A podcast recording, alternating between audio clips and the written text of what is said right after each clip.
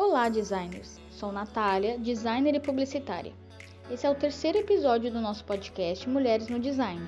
Hoje vamos falar das cinco mulheres mais influentes no design, revolucionando o cenário de design atual. Para começar, vou falar da nossa querida Tarsila do Amaral. Pintora, desenhista e tradutora brasileira, foi uma das principais envolvidas na primeira fase do movimento modernista e na Semana de Arte Moderna de 1922. Em 1928, pintou o famosíssimo Abapuru, fortalecendo as características brasileiras em suas obras. A segunda mulher e design mais influente é a Paula Scher, uma design gráfica americana que ficou conhecida por ser a primeira mulher a participar da Pentagram, uma das maiores agências de design gráfico. Ela ganhou visibilidade nos anos 80 por conta de sua aproximação muito versátil com a tipografia. Nos anos 90, a identidade criada por ela para a Public Theater de Nova York determinou uma nova simbologia.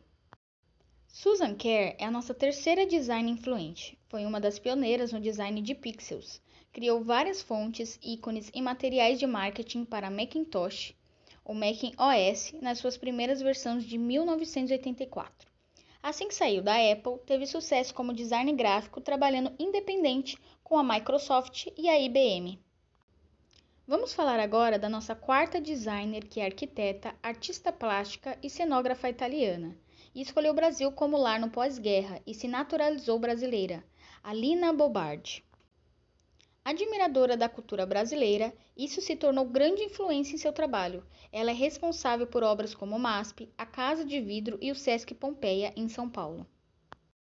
A quinta design mais influente e não menos importante é a Carolyn Davidson.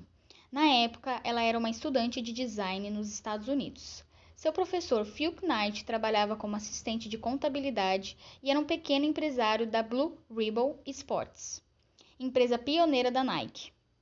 O professor a contratou para desenhar o logotipo da marca, e por 35 dólares, Carolyn mostrou a sua ideia do check ou correto, que indicava movimento e velocidade, mas infelizmente Knight criticou seu trabalho.